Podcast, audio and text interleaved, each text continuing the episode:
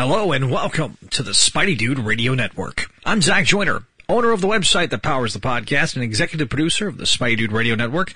It's my absolute pleasure to welcome you to the Spectacular Spider-Man Sal Buscema Era podcast, a podcast all about Sal's run on the Spectacular Spider-Man.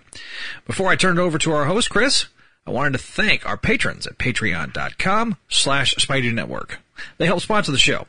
Greg, Vinkman, Scott, Kaylee, and Phoenician, thank you all for your support. And if you want to get some more info, check it out at that aforementioned website at patreon.com slash Network to get more perks, like getting some shows early. And we'll have more coming very, very soon. They'll get some exclusives very soon. Stay tuned for that. Finally, before I go, I want to encourage you to check out our other fine programs, Spidey Dude Experience, ASM Classics, Make Mine Mayday, Broken Rider Variety Hour, Clone Saga Chronicles, Spectacular Radio, and Voices from the Eyrie, a Gargoyles podcast. Be sure to leave feedback on the respective feeds, give us a five star review, and leave feedback. Uh, the email address at thatradiohorror at gmail.com. Thanks for listening to this exciting episode of the show, and now, here's Chris.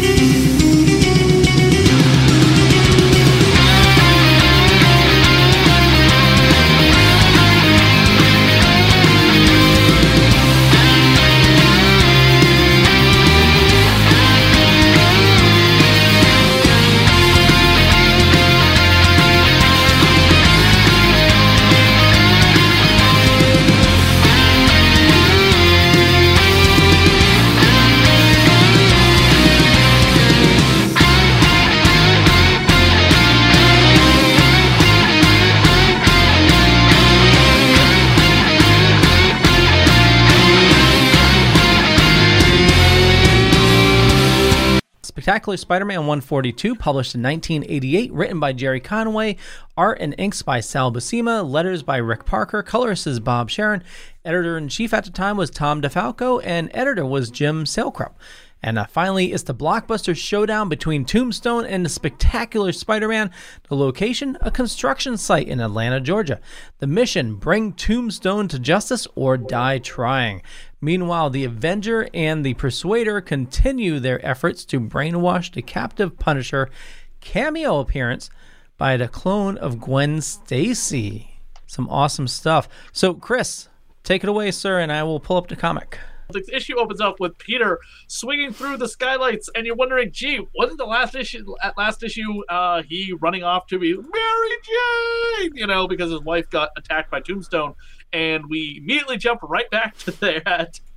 Um, and you find out that she is okay with a sprained wrist as Tombstone came in and just twisted her wrist in order to get some information he calls Peter at the hospital saying, I want that tape that's got the incriminating evidence against me from my good pal Robbie. And uh, right there, you have the best of Sal's artwork. Jumping right back to the cover, real quick, I want to point out the scope of his artwork with the way Tombstone is holding Spider-Man over a girder. Oh, you yeah. got to make sure you pay attention that he's standing on a girder because otherwise it looks like Tombstone can fly. Um, I guess the title "Will" is just it mostly focuses on you know like Robbie's will because Robbie has pretty much given up in this whole story. He thinks his back is broken, even though he's told it's not. Uh, we also have uh, you know the will of the Punisher being broken by a mutant. We have who will break their will uh, first, Spider-Man or Tombstone, in their big climactic battle.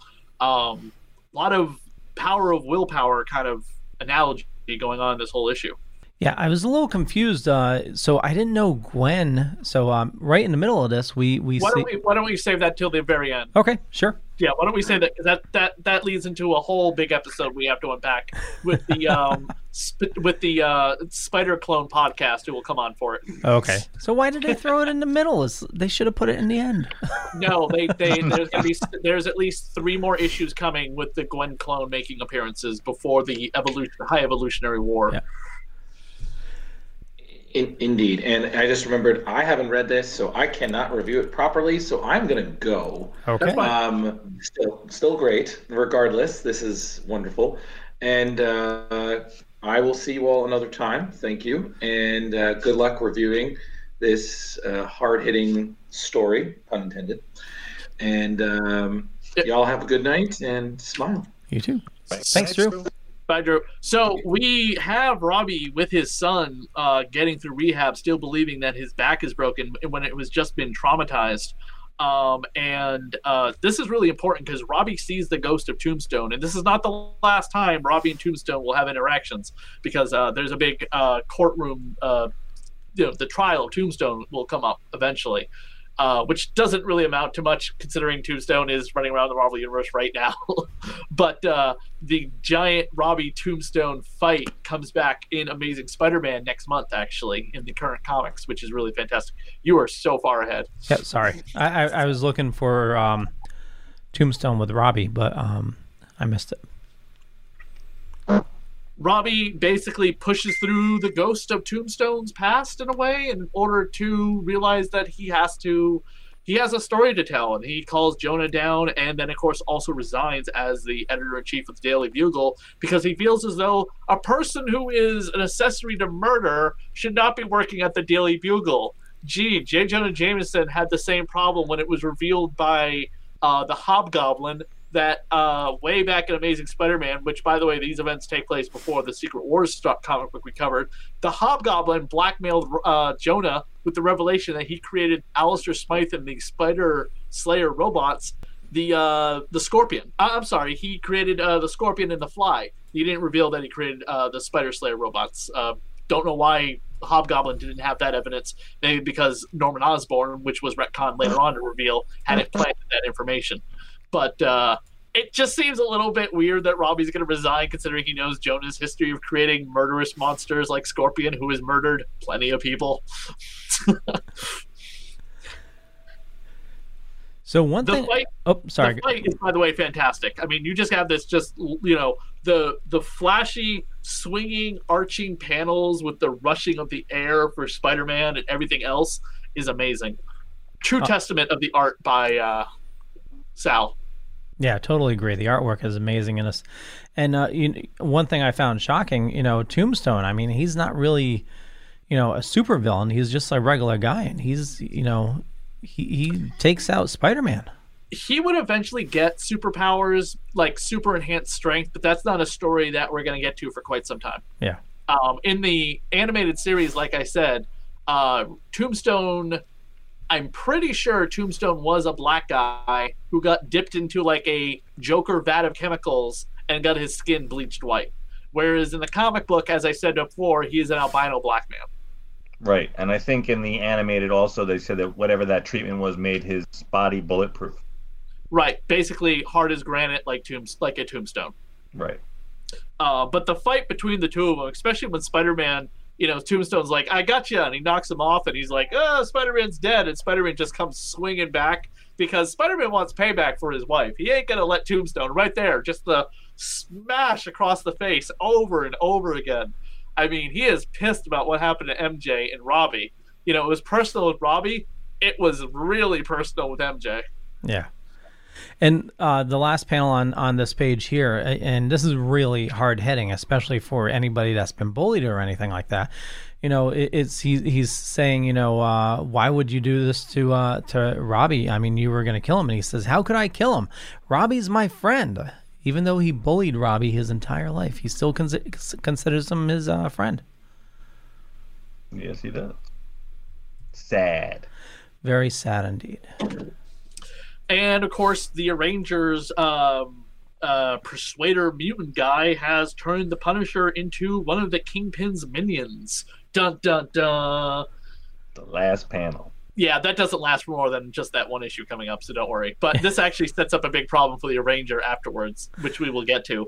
Well, thanks for letting now, me know, Chris, because I, thing, well, I was just going to say thanks for letting me know because I was worried because the Punisher, you know, he, he can't be evil deep dive continuity thing. Do you see what Peter mentioned? Something about a book called Webs. Do you know what Webs was? No. It was a James magazine. Jonah Jameson, being the skinflint jackass publishing, uh, money grubbing son of a bitch that he is, took all of Peter's Spider Man photos he's been taking since he was 16 years old, working at the Daily Bugle, and put them together in a book that got published and put Peter on tour and only gave Peter 10%. Well, that sounds like uh, JJ. and this is a storyline that excuse me this is a storyline that again started in amazing spider-man and has is it basically goes through all the spider books. So after the tombstone story is over we're going to see peter in a lot of different locations because he's traveling the world promoting webs. And mary jane even points out gee tiger you're going to become more more famous than even me. Because he has to go to book signing after book signing after book signing for webs Got to get that ten percent. Yeah, it's very, very funny. I mean, you see Peter like at a bookstore, just piles upon piles of books, and people lined out the door who want him to sign because they didn't know. You know, a lot of people, if you don't live in New York and the internet wasn't around at this time, I'm sure that's been a retcon later on, that nobody knew who the photographer was who took the pictures of Spider Man. In fact, it a lot of times, like in the movie, you know, Jameson protects Peter's identity when the Green Goblin shows up. Uh, they don't give Peter the byline or they didn't after a while so Peter could protect his identity at home so a villain didn't come after Peter through Aunt May at home not knowing he's Spider-Man who's taking the pictures of Spider-Man. Yeah, but wouldn't you think JJ wouldn't give him a byline because then he'd have to give him more money? No, he did it out of respect to Peter to protect him. Okay. Yeah, no, it, it in an upcoming storyline we will get to um we show we get to see how much Jonah actually likes both Peter and unfortunately has to admit how good Spider-Man really is. Okay. Which, by the way, if you're currently reading Amazing Spider-Man, he has a podcast right now, which is very funny because we're on a podcast. Yes, Jonah has a podcast, and it's a pro Spider-Man podcast. but trust me, he takes his shots at Spider-Man, even though he knows Spider-Man is his former employee and former nephew, Peter Parker, because Aunt May used to be married to Jonah's father. Um, or, so they were like stepbrothers or something. Uh, even though he's pro Spider-Man in his podcast, he'll still he'll still take his shots at Spider-Man whenever Spider-Man doesn't follow his advice. There's a great issue of Amazing Spider-Man where Peter is hanging outside battling the supervillain, and Jonas Jonah's leading out with a microphone trying to get a quote. now, going right into the Gwen Stacy clone, yes, the Yes. clone of Gwen Stacy shows up in this, and she's being chased by enemies of the High Evolutionary. Why in the world would this be relevant to WandaVision? Do either one of you know? Uh, no, I do not. How about you, Rich? Uh, the Wundagore cow, maybe. Yes, the the High Evolutionary, who's basically Island of Doctor Moreau kind of guy. He um created the midwife cow woman, and I don't mean like a fat woman who's a cow or derogatory statement like that. There is an actual cow slash mutant woman, like a teenage mutant ninja turtle, is a turtle turned into a human sized turtle. Okay, so that that's what I'm clear. Just in case anyone has a problem with the way I'm saying it, but she is a cow woman. Uh, she was the midwife to deliver Pietro and Wanda in the Marvel universe Yes, yes. and she was create and they were they were they uh after the mother you know in one continuity or another we're not going to get into the giant debate on whether or not they're the children of magneto or not but in one continuity the wife found out that uh who Erik Lehnsherr really was and what type of madman he was uh ran away pregnant to Wundagore mountain and uh gave birth to the twins and the cow woman was the midwife Right. And the and mother they lived on Wundagore smashed up. Mountain. They lived under Wundagore Mountain under the protection of the High Evolutionary for quite some time, who was basically creating an island of Doctor Moreau. um, the reason why they're chasing the Gwen Stacy clone, I don't want to get into it yet. It does tie into High Evolutionary. It does tie into heavy Clone Saga stuff. I think all that stuff is still in continuity. I can tell you right now, the Gwen Stacy clone is dead, done and dead. No longer ever coming back. We don't need her anymore because we have the Ghost Spider, who is Spider Gwen from another universe, and she gets. By the way, she had a mini series where the the the jackass pedophile uh, jackal character, uh, you know, made his disgusting comments at her. Um, Like, hey, by the way, did you know I used to bang a clone of yours on this earth? So, so is I it, couldn't have you. I decided to clone one of you so I could have you to myself. Gross, dude. Very gross. so is, is this the first time a clone has been referenced in Spider-Man? Are you not aware of the original Clone Saga from the uh, 70s? No. Okay. Long story short, Jackal, Professor Miles Warren, hated Spider-Man because he was banging Gwen Stacy, or so he thought, and he wanted to. I'm not even joking. That is the reason why the Jackal hates Spider-Man because he wanted to bang his college student.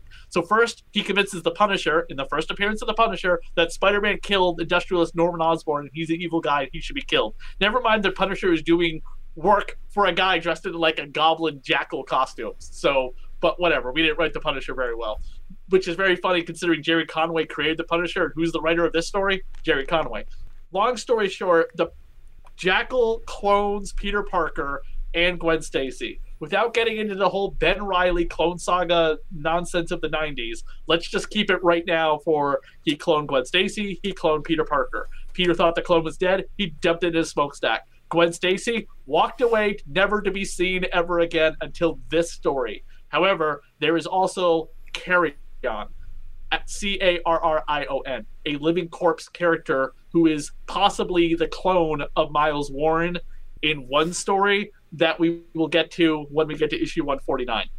There is so much to unpack, it's ridiculous, but let's just leave it at Spider Clone right now. Uh, sorry, Gwen Clone, dead. Okay. she was killed during Spider Island, if you've ever read that story. Have not. That's where the bed the bed bugs were infected with spider D, spider power stuff or whatever, and bit everyone in New York, and everyone in New York got spider powers. Oh, I remember the storyline. It was just kind of silly. Yes, and it was orchestrated by the Jackal in league with the Spider Queen, who was an Avenger villain from way back in Captain America's day fighting Nazis. and the first thing she did was kill the Sp- the Gwen clone. Death to Gwen. That's also where, by the way, like um, uh, anti venom came from too. By the way, because Eddie Brock was, you know, there was the whole anti venom. I'm not going to get into it. It's too much to unpack. but let's just leave it at that. Okay. Uh, that's your rundown of the Clone Saga for now. I don't want to get into any more of it because we do have two more appearances of her coming up, as well as the High Evolutionary War annual and issue 149. Sound. And then we never fucking see these characters ever again until the 90s. well, Peter Peter will save her. Peter. Yes, Peter will save her. Just a real quick rundown of the ads in the issue. There's a GI Joe ad that you can get the Fridge Bazooka Major Bludd action figures, uh, which I think is kind of cool. And um, the spotlight of over 4,000 comics at the Mile High Comic Book Store in Denver, Colorado, you could order from. Oh. No. And uh, it says next issue. What does the Arranger want with the Punisher? To eliminate in Dallas, Spider-Man finds out while he's there promoting his photo book, but he may not wish to save his intended victim. See you there. That's very important to an upcoming storyline in this actual comic book that we are reading when we get to the 150s. Awesome! No can't, spoilers. Can't wait. No spoilers. It's it's it's really cool, and honestly, it, it will come up to it. It's the comic book that made me love this series so much. It's it's graphically violent. Let's just say there is shit in here that will turn you white. Uh, I can't wait to read it. I'm in, I'm definitely enjoying this trip, uh, Chris. So thank you so much for uh, for suggesting that. Uh, you know, coming up with this idea. I think it's great to uh, to get through these spectacular Spider-Mans that you know a lot of people you know haven't read and for some reason aren't on uh, Marvel Unlimited. So a lot of people can't really read unless you have the back issues. Right. And by the way, in the bulletin bullpens, which is basically talking about what else is happening in the Marvel Universe, uh, besides their profile on Bobbie Chase, uh, who was an editor at Marvel, a female editor at the time, they talk about the Evolutionary War, and it kicks off this month. Uh, in the Punisher Annual Number One, Silver Surfer Annual Number One, X Factor Annual Number Three, and the Amazing Spider-Man and the Uncanny X-Men. And by the way, even Alf, yes, the Melmac fuzzy alien, had a tie-in to the High Evolutionary War. Um, so that annual that we are talking about would come out at least a few months before issue 149, but probably prior to Inferno because Inferno ends and then that issue of 149, which has a lot to unpack, happens. Okay, if uh, if we're gonna be covering that, just uh, give me a heads up so I can hunt it down. we will. We're still a little ways away from Inferno, but I will find out what issues that's going to happen soon because that is a three month Marvel crossover event. So a lot of stuff to read. Sounds good. Yes, so we will do three. We, we honestly should do a couple episodes dedicated to the main event. It there's there's so many tie-ins to it. Sounds good. Yeah, just give me a heads up and we'll uh, we'll figure it out. Okay, because we're gonna have to do the same thing for um, Acts of Vengeance, which is the cosmic Spider-Man story. That's a multi-part crossover with all the other Spider-Man books. We I I will have to cover. Sweet. A lot, a lot of I Spidey. cover Spectacular, the main show, splash pages can cover everything else happening in Acts of Vengeance. It was basically a guy shows up at all the villains' doorsteps and says, "Hey, you suck at fighting the Fantastic Four, Doctor Doom. Why don't you go fight the X Men? And you, Kingpin, suck at fighting Daredevil. Why don't you go fight Captain America?" And it's revealed that person's Loki. Which, uh, if you couldn't figure that out from the very beginning, it's like, Very cool. Uh, well, I know you have to go, Chris. Was there anything else you wanted to cover before uh, we wrap it up? nope.